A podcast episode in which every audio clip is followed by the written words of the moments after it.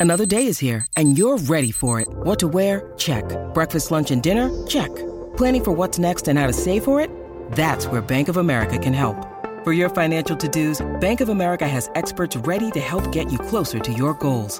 Get started at one of our local financial centers or 24-7 in our mobile banking app. Find a location near you at bankofamerica.com slash talk to us.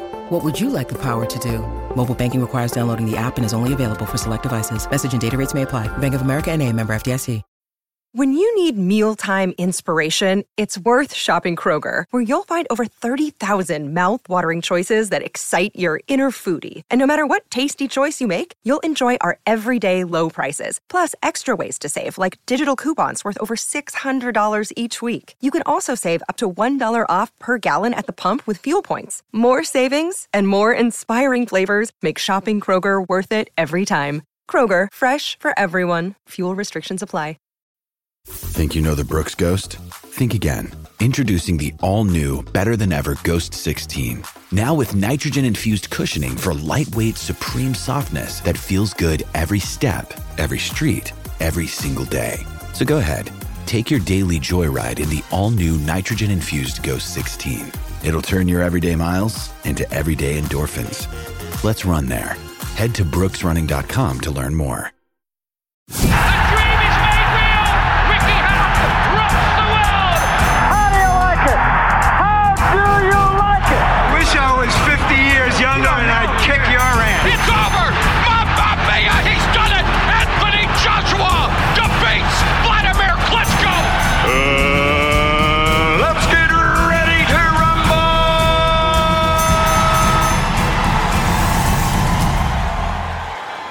Welcome back to the Big Fight Preview on the BTR Boxing Podcast Network. I'm your host, Sean, joined as always by Johnston for the first Big Fight Preview of 2023.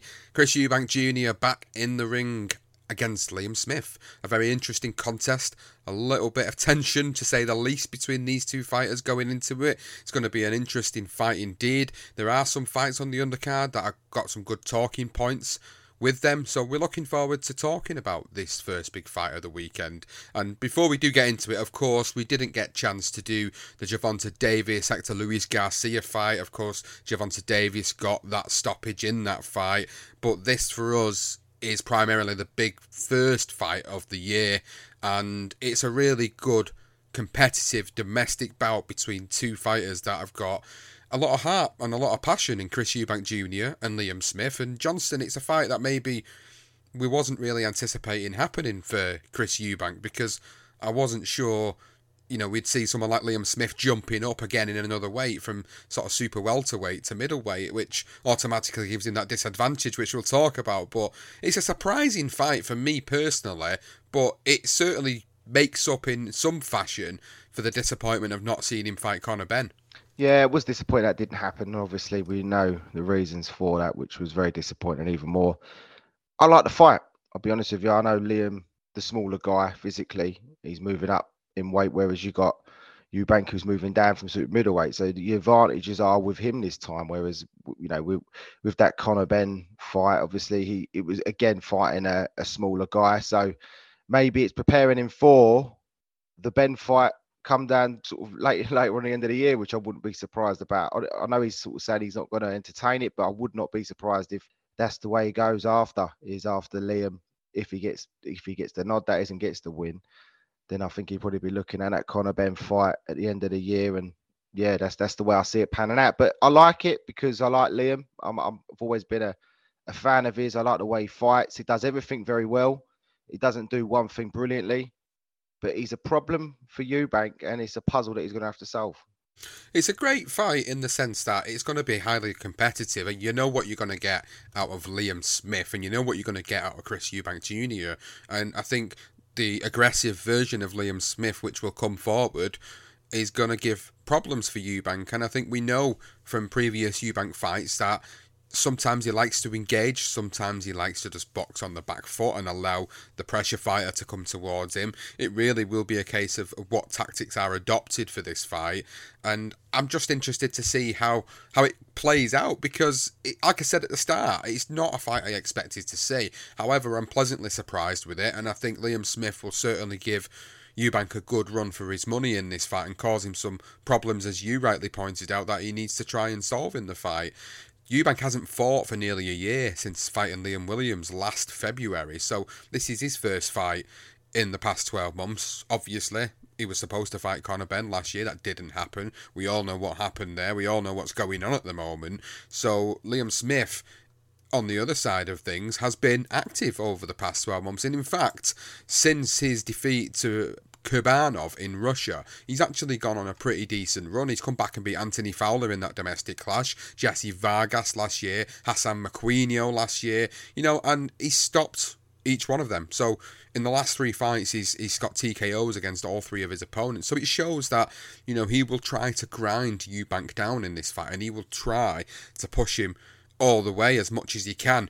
My concern for Liam, as we've already said, is the difference in the weight and the attributes and the physical stature. Is is it going to be a problem or can he make things work to his advantage? And you think about Liam Smith and his his previous outings when he's fought bigger guys. You think about the fact he was fighting Canelo Alvarez in 2016. Now Canelo Alvarez at that point was at that limit. He was fighting at that limit, but we all know he was coming in about 15, 20 pounds heavier on the night. And then obviously he fights Jaime Munguia, who's now naturally moved up to middleweight, and he was a super welterweight, and he's lost to them two guys, and they're like two of the best guys around. Of course they are. The other loss against Kurbanov was questionable for many people. Some thought Liam Smith had won that fight, but ultimately he didn't get the nod in Russia. But what he's shown since he's come back from that defeat is that there's still life in, in this Scouse old dog left, and he is absolutely ready to put on a show, and he's absolutely ready to put it on Chris Eubank Jr. There's obviously previous sparring sessions that they've had, and you know how these sparring session talks go. Like I had you over, no, I had you over, and it's all back and forth, and we're never going to truly know really who who had who over in them sparring sessions. But from what it sounds like, they both feel and sound very confident in the build up to this fight. So I am genuinely looking forward to it as the week is upon us. But what do you think about how this fight ultimately plays out? I mean, looking from both sides, Johnston, what has Liam Smith got to do to to negate them advantages that Eubank has? And then on the same question, what does Eubank have to do to beat Liam Smith? Um, well, I think the size is a factor. I do believe that that's going to be it's going to give Eubank the, the the advantage with Liam Smith. Some a lot of people I've heard, I've been hearing say that Liam is a, a bit of a slow starter and he will gradually get himself into the fight and then end strong. See, for me, I, I, I, I disagree with that. And uh, the reason why I do is because Liam Smith is a guy that is at the same speed pretty much all the way throughout. I, I don't think he, he starts quick or he starts slow. I think he's a consistent fighter. He will approach the first round the same way he will pretty much approach the 12th and that's one thing that Liam's got. He's got a great engine, and he, and he will keep coming forward. And when he does get in those areas where he's able to get close enough to his opponent, he can. He's got he's got some trickery in there where he can find some different shots from different angles. His best asset is getting in close and trying to work the body on on Chris and and throwing uppercuts, etc. He's got a high guard and he fights well behind it as well. You see many fighters when they've got that sort of that high guard up, they, they you know, it's difficult to sh- sort of see what's going on in and around and what's coming. And I feel like he, he can feel his way with his distances and he, he's able to that's where he just unloads his best work. I think that the difficulty is is can he sustain enough pressure on Eubank to the point where Eubank is there in front of him and he's able to hit him. Um, and and I think a few years ago when Eubank was younger, I think he he he was very athletic. I mean, he still is, but he was he threw a lot of shots, Chris, and he always came forward. I, I actually feel that that Eubank against this Liam would have been a better fight. I think what you've now got with Chris is he, since we're sort of working with with Roy Jones Jr., is he does look for the single shots at times, and you see that with Liam Williams. I mean, he put him down with a jab. So the, the, the, power was there, and Liam Williams isn't the type of guy. I mean, he showed sheer grit and determination. He's not the type of guy that just folds. So that showed that Eubank's got a power. Um, but then look at Morrison, he didn't get rid of him.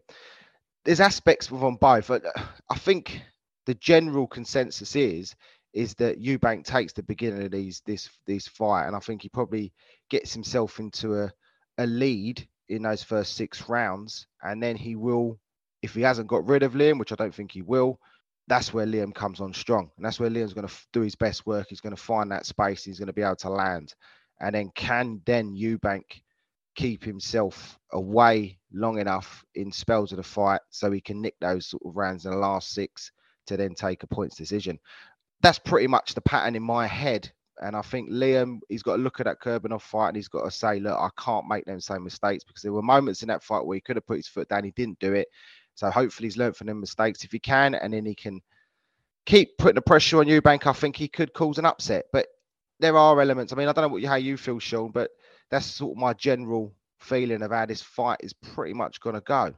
I feel like it, it, it, could be a case of Liam Smith could put the pressure on and, and out hustle Eubank Jr. over the course of the fight, over the 12 round distance. But then I also, part of me feels like maybe Chris Eubank Jr. could bide his time with Liam Smith and let Liam Smith work that engine that he has and let him work it and let him slow himself down as the fight goes on. Because no matter how much of an engine a fighter has, eventually he's going to start to slow in the later round. So I could see it being a little bit different in the sense that I could see Liam Smith being the aggressor early on and trying to stamp his authority on Eubank Jr.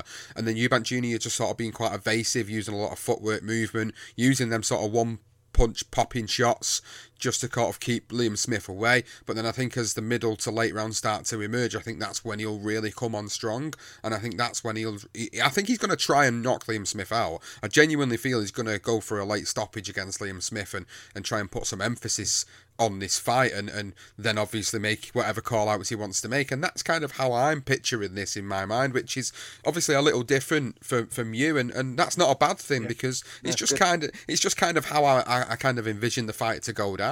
It could quite easily go the way you've said. I could also see it going that way. It's not out of the realms of possibility, but I think when I'm looking at this fight, I think everything you've said is, is, is correct in what they've both got to do to win the fight. I just genuinely see it being Liam Smith, I know he's genuinely a slow starter, but I can envisage him being a little bit quicker in this fight, a little bit more pressurized in this fight earlier to try and gain a lead because maybe they'll feel his team will feel that the later rounds maybe he will struggle with the the weight advantage at that point. You don't know how that's going to affect their stamina levels. I mean, Eubank, he's got a phenomenal engine as well. He's got a phenomenal chin, and I can't see Liam Smith massively hurting him. I could see him hurting him, but I can't see him massively hurting him. I mean, Chris Eubank Jr. took big shots from great fighters over the years, and I can't see, with all due respect to Liam Smith, I can't see that being a problem for Chris Eubank Jr. But what I can see happening is is him being the slow starter on this occasion, and that Liam Smith trying to sort of work his way, trying to build up some sort of points lead, and then the second half of the fight sort of goes to Chris. And I, I, honestly think, in terms of me predicting this fight, there's there's two ways in which it goes. But for me, in them two ways, it's only going to be one winner. And I, I feel like Chris Eubank Jr. will win the fight, but I don't know whether he'll have a late stoppage against Smith or whether he'll go to points and whether Smith will just grind it all the way to points. I struggle to see Smith winning, uh, and that's again no disrespect to him as a fighter. I think this is a step too far for him in terms of, of weight classes, in terms of coming up against a guy who's naturally bigger, naturally stronger than himself.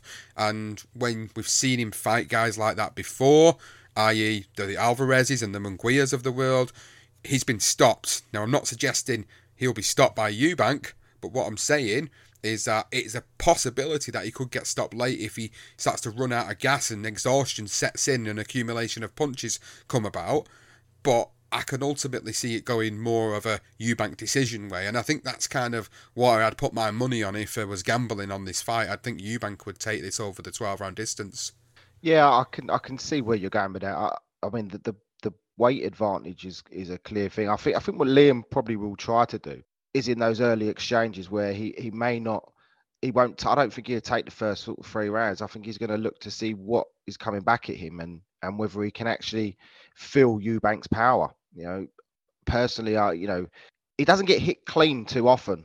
He he he's good enough to block shots with his with his high guard and tuck, he tucks his elbows in nicely. I know he's got done with body shots with with Canelo and and Jaime Munguia and that's clearly got to be something that Eubank should be looking at as well, is to work that body.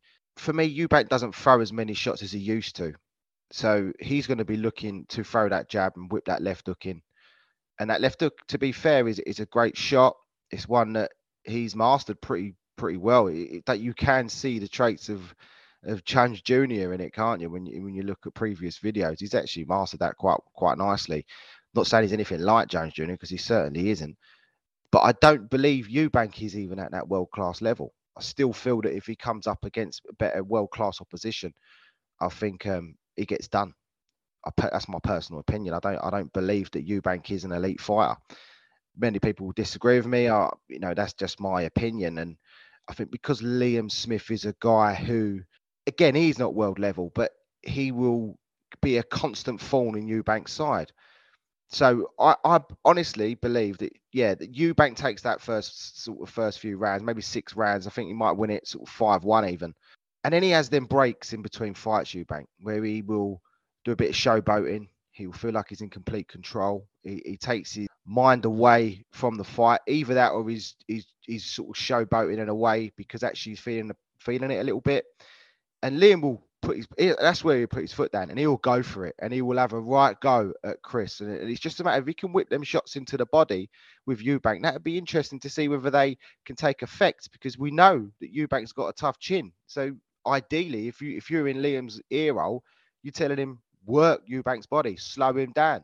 Let's see if he's got enough it over so he's over 30 now was he 33 34 let's see if those body shots can take some effect and take away his feet if he can do that, then he's going to take away his head. And we all know what Eubank can get like when things aren't going his way. So if he can switch that and, and turn it where his corner isn't quite, he's not listening to his corner. He doesn't listen to him anyway, to be fair. But if he's just completely have, you know, he, he's having a hissy fit and throwing his toys out of his pram, then that's where Liam knows he's got him. That's when he's got to put the pressure on. And when he does have them gaps, Eubank, where he does take his time, does a bit of showboating, that's when you've got to step step your foot on the gas and you've got to really go for it and and take a few just to land a few because he won't like it when it's uncomfortable in there. That being said, Eubank's clever enough and savvy enough and smart enough to keep his distance. I don't think he could do it for 12 rounds. With threats to our nation waiting around every corner, adaptability is more important than ever. When conditions change without notice, quick strategic thinking is crucial. And with obstacles consistently impending, determination is essential in overcoming them. It's this willingness, decisiveness, and resilience that sets Marines apart. With our fighting spirit, we don't just fight battles, we win them. Marines are the constant our nation counts on to fight the unknown. And through adaptable problem solving, we do just that. Learn more at marines.com. Step into the world of power, loyalty, and luck. I'm going to make him an offer he can't refuse. With family, cannolis, and spins mean everything. Now, you want to get mixed up in the family business. Introducing The Godfather at Chumbacasino.com. Test your luck in the shadowy world of The Godfather slot. Someday, I will call upon you to do a service for me. Play The Godfather now at Chumbacasino.com. Welcome to the family. No purchase necessary. VGW Group. Void where prohibited by law. 18 plus. Terms and conditions apply. I'm Victoria Cash. Thanks for calling the Lucky Land Hotline. If you feel like you do the same thing every day, press 1. If you're ready to have some serious fun for the chance to redeem some serious prizes, press 2. We heard you loud and clear. So go to LuckyLandSlots.com right now and play over 100 social casino-style games for free. Get lucky today at LuckyLandSlots.com. Available to players in the U.S., excluding Washington and Michigan. No purchase necessary. VGW Group. Void where prohibited by law. 18 plus. Terms and conditions apply. But I do believe it goes a distance, and I just feel that Eubank's going to have that much of a, a, a lead that I I'm going to tip Eubank to win this on points, probably seven five. Maybe yeah, seven five. I'm going to go, and you know what? You might even get a six six, but I think he's going to end seven five. Chris Eubank. There you go. There's predictions. Both of us think that Eubank's actually going to take this. And the one thing I will say is, like, we talk about certain fighters not being at certain levels. We're forgetting that Liam Smith was obviously WBO super welterweight champion until he was dethroned. Was. And Chris Eubank Jr. had the IBO at one point, if I remember. I don't know if it was. I think it was super middleweight IBO or middleweight. I can't remember off the top of my head, but he had the IBO. But none of them have since really gone on to do anything more with, within the sport, essentially. And I think if anybody has underachieved, it's probably Chris Eubank Jr. I think, if anything, Liam Smith might be argued that he he overachieved. Is is that a harsh statement to make? I think he's a quality fighter, but I don't think he's as good as all those guys in that super welterweight division that I'm around him. You know, the the Fundoras of the world, the Jarrett Hurds of the world, the Charlos of the world. I just don't think he's he's good enough to to dethrone any of them at that top level. Although he's got the potential to give them good fights, I can't see it. So it's not like we don't think they are world class fighters essentially. I just don't think they're at that point in this current crop of fighters where they could beat those guys. That being said, anything can happen in boxing and, and things could be completely shoved down our throat and we could be sat here going, Oh my god, Liam Smith did something incredible there and it would be amazing from a British fighter big, fan's perspective, wouldn't it? win for him, wouldn't it? Yeah, yeah it would be a massive win for Liam if he could get it and he's gonna be up for it, Sean. And I do feel that if there was anyone he could possibly beat, it probably is Chris Eubank because if he can get in, in a, get him into a situation where he does feel uncomfortable in that fight, Chris Eubank at times can throw his toys out of his pram and he can act like a bit of a prick, and that could effectively win him, lose him the fight and, and allow Liam in. But it'd be a huge coup because although people were calling it a 50 50, I think majority of us are leaning towards Eubank because we feel Eubank probably just has that little bit more class. So let's move on then, Johnson, from talking about the main fight and look at some of the undercard supporting fights on this bill at the Manchester Arena. Ekow Essuman versus Chris Kongo, British welterweight, Commonwealth welterweight, IBF European welterweight, WBC International silver welterweight titles here up for grabs. The one, the ones that are most important, I think, for me are the British and the Commonwealth for for Essuman here against Kongo, whose only defeat came against Michael McKinson. Uh, he's a fighter I've been watching for about six years now. I think since I started getting involved in boxing media, I noticed Essuman on the small hall shows. I followed him. I know the guys that I was working with at ESBR Boxing were going to the shows that he were on and covering them and interviewing him. And, you know, he, he seems like an all around nice guy. But he's now at the point of his career. He's going into his 19th professional fight. He's got, obviously, the British and the Commonwealth and this IBF European welterweight title. I think, really, you know, you look at the domestic opposition around and you look at who he's already fought in his career. Chris Kongo is somebody he hasn't fought yet, and I think it's a good fight for him this weekend. But if he gets the win against Kongo, which is going to be no easy feat, I think the next possible step for him would be fighting McKinson, and that would be a great domestic fight in the welterweight division. I think that would be for me the the fight for Essuman to project him into the big time because I think McKinson's showing against Ortiz Jr. I think shown that you know he's a pretty good fighter and he can be at world level. And I think for someone like Essuman who got that aspiration to be there, you need to beat the best guys around you. And when we talk about certain fighters not beating the best guys around him in the UK, I think Essuman's well on his way to doing it, but he's got no easy task against Chris Kongo. As I said, his only defeat against Michael McKinson. He's since bounced back with two victories, and he's looking to upset the Essuman apple cart here because it's a big win for him if he gets it. It's a he takes the the projection that Essuman's going on and he steals it and he takes it for himself essentially and he puts himself in the position where he could be looking at a McKinson rematch or an even bigger fight following that. You know, there's no saying that Conor Benn, even though he's now not officially suspended by anybody as such, as in like the WBC have said that in the past 24 hours, there's a possibility that, you know, someone like a Chris Kongo could end up being again an opposition for Conor Benn. So we'll see where this fight takes us. But when I'm looking at the fight and I'm thinking, you know, who's going to win it, my money goes on Essuman because he's undefeated, he's shown and adapted to every single fighter he's been in the ring with. He's fought some great level opposition.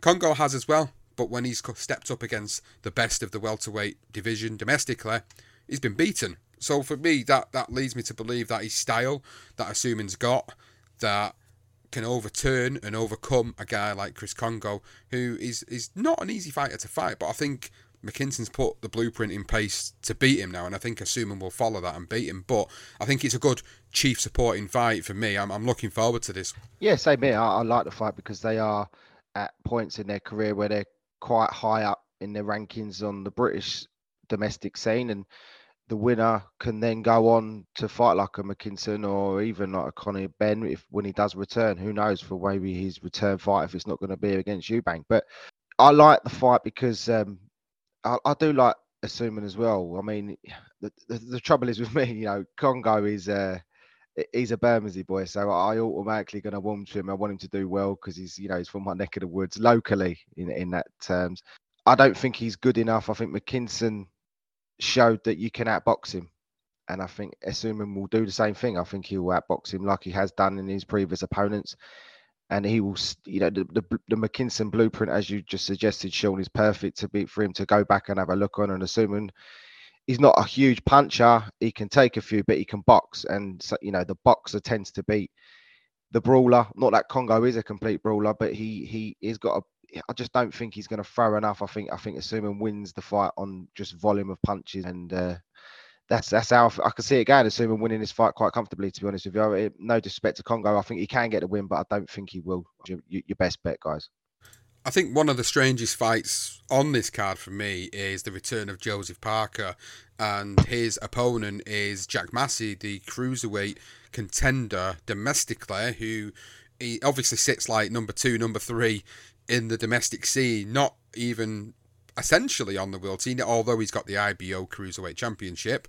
You know, can't be remiss without mentioning that, of course. But he's moving up to heavyweight to take an opportunity to fight Joseph Parker. And I found that a really strange fight. I just didn't really understand what the concept behind it was because if you're a Joseph Parker at this stage of your career, you've just lost your last fight against Joe Joyce. Surely you're going to want to bounce back against someone in your own division, naturally, against somebody who's a top 15, top 20 guy, and show that you've still got that ambition left. And obviously, for someone like a Jack Massey, it's a strange fight, but he's taking, in my eyes, what is an opportunity for him to derail a guy like Joseph Parker, and that then puts Jack Massey on the map with a big win, doesn't it? And it puts him in in contention to maybe get a big fight up a heavyweight. He's not campaigned at heavyweight in his professional career to date, and I think that's the important thing to mention here is can he carry up his attributes to the heavyweight division because it's a whole different ball game. You're fighting guys that have got much bigger punches in the heavyweight division, are stronger physically and he could get hurt in this fight, and that's my concern. Yeah. Like knowing Jack and having interviewed Jack on numerous occasions, and actually doing one of the very first BTR boxing podcasts with Jack as an interview way back in sort of 2017, 2018. I don't want the guy to get hurt. I, I want to see him, you know, get an opportunity. It's a strange fight, but ultimately, I can only see this fight going one way, and the more experienced former world heavyweight champion in Joseph Parker holds all the cards here. But Jack Massey can punch, and that's what goes in his favour. If he catches Joseph Parker cold, and now Joseph Parker's been stopped and he's been knocked down, and we've seen him hurt now a few times, is there an opportunity there for Jack Massey to exploit that and potentially hurt him and potentially get the win here? All things point to a, a, Joseph Parker great comeback win, possible great stoppage win for him, but you just can't be too careful with this sport because these things can happen. It's it's a statement, isn't it, from Massey? I mean, he, he's come out and said he's going to be like Rocky, or he's, he's going to he's identified it as going to be like Rocky Balboa in there, the complete underdog to go in and and deal with Parker. It's a huge risk, and no doubt Massey he, he, you know, he's been in the ring with Riakporhe. He lost to Riakporhe on points. Riakporhe's a big puncher. There's no doubt he will be a heavyweight at some point in his career because he's such a big fella. He probably struggles to boil himself down to cruiserweights. He's probably looked at that and thought, well, if I can take a Riakporhe whack, then I can take a Parker one.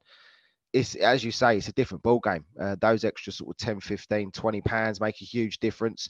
They've been playing this without playing the sport. They've been fighting other guys of the same weight eh, at heavyweight, and they've, they've been taking, you know, look at the, the whacks that Parker took from Joyce. Can Massey put a dent in Parker? I didn't think Parker was going to get knocked out. He did. Maybe he's looking at that as an opportunity where he's thinking, well, if, if Parker's now been done, maybe he's been softened up a little bit and I can get rid of him. But I do feel that Parker's just going to eventually wear him down and and I think the power will, will come through in the end and, and Massey will eventually get stopped. Hopefully, the corner are on their game and on their toes with this because uh, you say you don't want anyone to get hurt. So if he, if they do see that he's in some sort of trouble, they pull him out as quick as they can and not you don't want to see a guy get rendered on the canvas and they have to scoop him off it. So hopefully that isn't the case for Massey and um, hopefully he can, he can he can produce some decent a decent performance and and take Parker the distance. I think that enough that there would suggest to us that wow he's done a great job just don't get knocked out, Massey. I think Parker will get there in the end now. I can see that happening sort of mid to late rounds. So another fight, another fighter you mentioned that is on this card is Richard Riakporhe, and he's fighting the former champion, former Lawrence Okolie victim, and Krzysztof Glowacki, who's 32 and 3.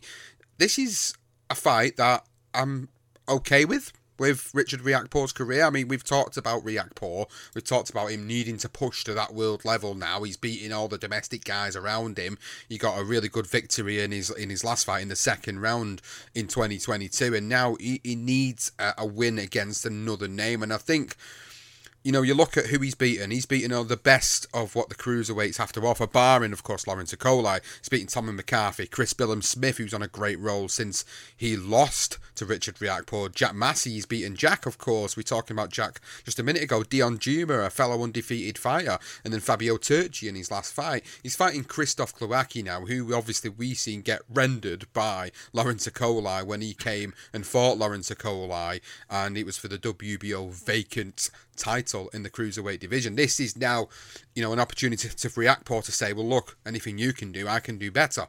Do you know, and that that's the, the perfect yeah. opportunity I would be looking at now. Like we've said, he needs a fighter from from sort of the world level, and you know, admittedly, Glowacki isn't at his best anymore, and he isn't the the the force that he once was. I mean, back to back fights, he lost to Briedis and then he lost to Okolie after not being in the ring for two years. So he's got one victory since losing to Okolie last year. Is that enough to sort of say he's going to provide that level of threat to Riakporhe at this stage of his career? I think he's I think he's a dangerous fighter. He's still a dangerous fighter. You can't completely discount him, but he's no Kiko Martinez. He's no Kiko no. Martinez who can come back and, and still mix it with the young guys of the division and beat the younger guys in the division. I think this is a Riakporhe fight where it will be him trying to make a statement to show the other guys around at world level that I'm ready for you. You know, the Jai Opetaias of the world, the Mairis Briedis of the world, the Okolies of the world. He isn't going to stick around for too long in cruiserweight division. He's being forced to fight David Light in the cruiserweight division, defending his title. So, how long's Okolie going to be around? Is he going to defend it and then go for the Briedis fight? Is that ever going to happen? Will Okolie then move up and it presents that opportunity? For Richard Riakporhe. There's so many endless possibilities here with what will happen, but I think with this fight in particular, it is a way to showcase Richard Riakporhe is good enough to fight other world level fighters if he gets a good win against Glowacki. And I do ultimately think he does get the win against him without being disrespectful. I think Glowacki's past his best. He isn't a force anymore. He could hurt Riakporhe, but I think Riakporhe's got way too much in his locker at this stage of his career for him. So Riakporhe win for me, Johnston.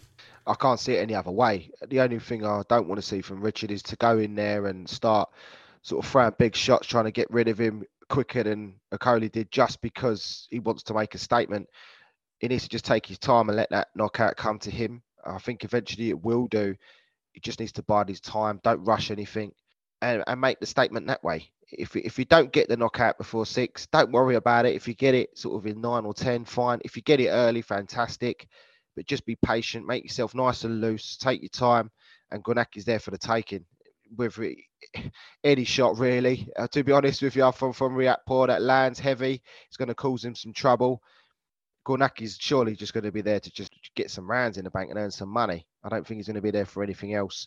So yeah, Riakporhe knockout. I, I, think he probably might just about do it and get it done a little bit earlier than Lawrence, but if not, roughly around the same time. Anything six to eight rounds for me for Riakporhe to finally put the nail in the the, the Pol- Polish guy's coffin. Um, yeah, and then he needs to move on. He just needs to just get a big shot. It's difficult, isn't it? I mean, he's waiting around, and you got these governing bodies that are telling Okolie to fight David Light, and I mean, that bollocks fight really. No disrespect to David Light, but it's not the fight we want to be seeing.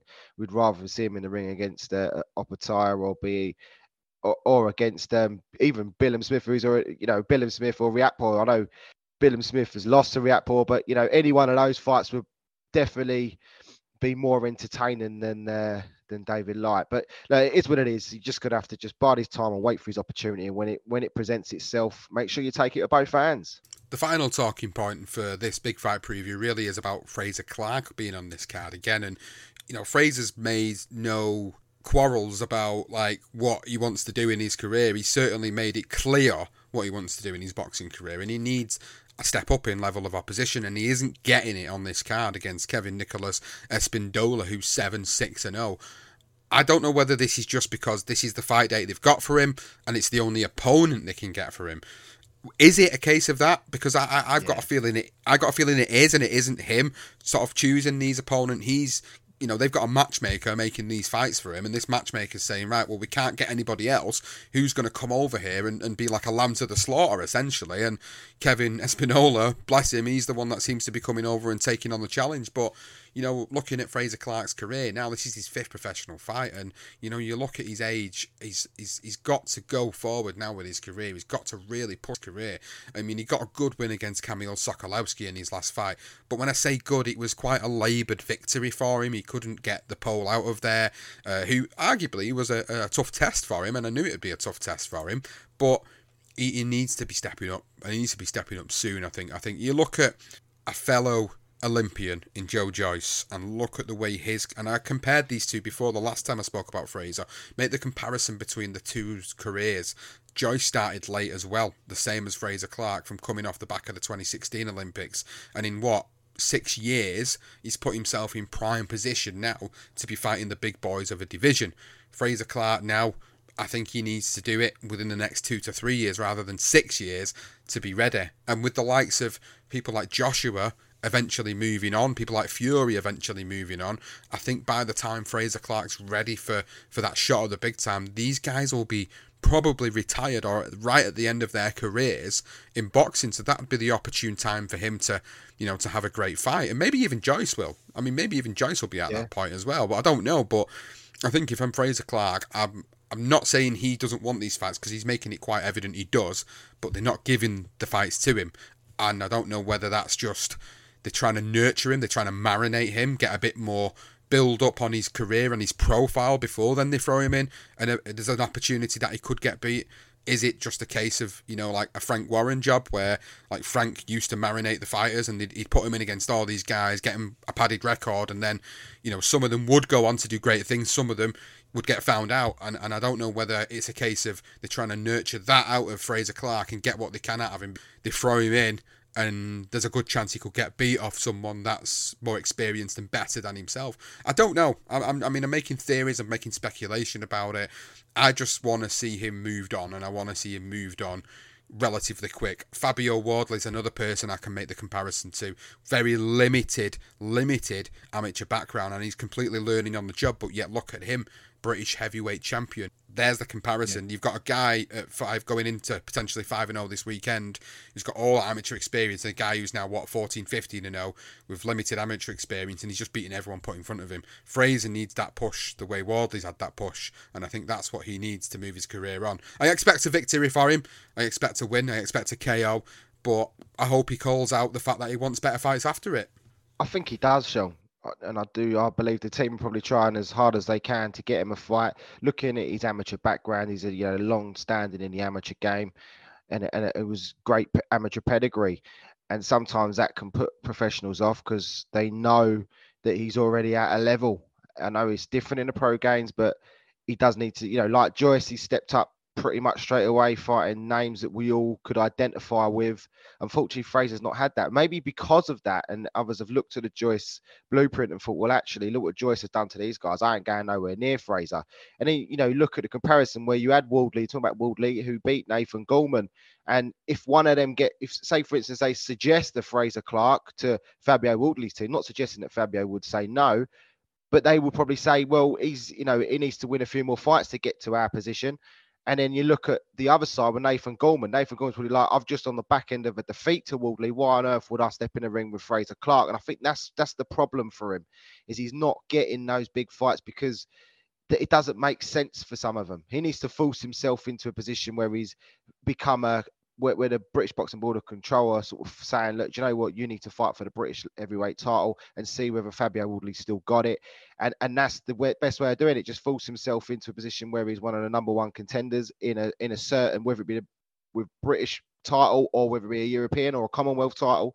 And then from there, he can then go on, I think, um, because he will improve his rankings in the world rankings and eventually get himself some big names because he forces people into corners. That's the only way he can do it, Sean. Unfortunately, he's just going to have to keep knocking these guys out in a minute. So, just to sort of bring an end to the show, there is a couple of fighters that are fighting this weekend that I wanted to mention before we do our final housekeeping things for the episode. Eric Tyler Tucker, former guest on Ones to Watch, is fighting, looking to go 8 0 this weekend in America. Antonio Tarver Jr. is fighting this weekend. Bermane Stiverne is fighting this weekend on a Don King card. Yes, you heard that right. 91 year old Don King is promoting a show in Miami this coming weekend as well. I think that's something definitely to, to mention now. And you mentioned Sean Hemphill as well to me. He's also fighting this weekend as well. So there's there's there's quite a few fighters that you may recognize if you follow the sport so avidly, especially on the American side of things. But for us this weekend, it is all about Eubank versus Smith, and we're very excited for it. It's the first big fight preview of the year, first big fight for us of the year. But if you are looking for other content from ourselves, the Darker Side of Boxing Season 3 has just launched this week as we're recording this. The first episode, The Pride of Spanish Harlem, Hector Macho Camacho, is now available to listen to. The after show with Lukey from ITR Boxing is also there, and that will be available as well as the next nine episodes following that. So please, if you've not checked out The Darker Side of Boxing, please go and check it out. It does have its own feed, or you can find it on this main feed as well. But the after shows do go on the Darker Side of Boxing feed, so please please, if you want all of the Dark Side of Boxing content, please head over to that and subscribe to it on any available podcasting app. But for us at the BTR Boxing Podcast, please make sure you do tweet us, you do send us messages, you do let us know what you think of the episodes, and you share them across social media because it really truly helps. And that's it for the Big Fight Preview. Thank you so much, as always, for listening, and we will see you next time. Dream is made real! Ricky Hatton rocks the world! How do you like it? How do you like it? Wish I was 50 years younger and I'd kick your ass. It's over! Mamma Mia! He's done it! Anthony Joshua defeats Vladimir Klitschko! Uh, let's get ready to rumble!